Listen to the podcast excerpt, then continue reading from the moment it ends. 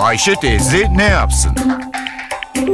Güngör Uras, Ayşe teyze ekonomide olan biteni anlatıyor. Merhaba sayın dinleyenler, merhaba Ayşe Hanım teyze, merhaba Ali Rıza Bey amca.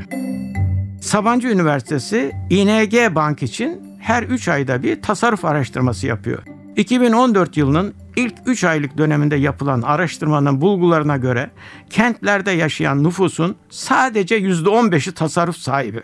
Nüfusun sadece %15'i tasarruf sahibi ama onlar da düzenli tasarruf yapamıyorlar. Bu %15'in sadece %67'si düzenli olarak tasarruf yapabilen insanlar.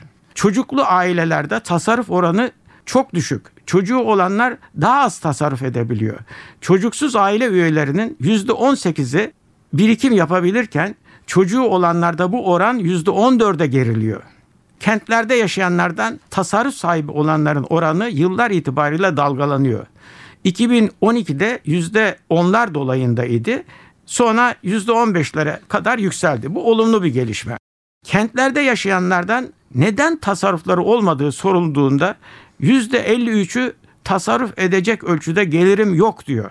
%21'i borçluyum, borç ödüyorum diyor. %10'u da kira ödemelerinin ağırlığından şikayet ediyor. Kentlerde yaşayanlar tasarruf yaparken öncelikle çocuklarının geleceğini düşündüklerini söylüyorlar. Tasarruf yapanların %34'ü tasarrufu çocukları için yapıyor. %32'si yatırım olarak gelir beklentisiyle tasarruf yapıyor.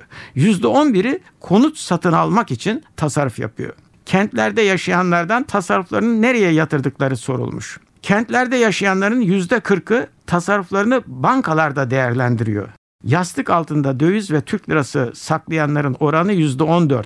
Bankalarda altın hesabım var diyenlerin oranı %14 olarak belirlenmiş.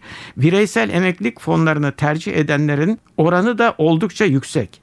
Fakat bir noktaya dikkatinizi çekmek istiyorum. Bu oranlar tasarruf miktarlarının dağılımını göstermiyor.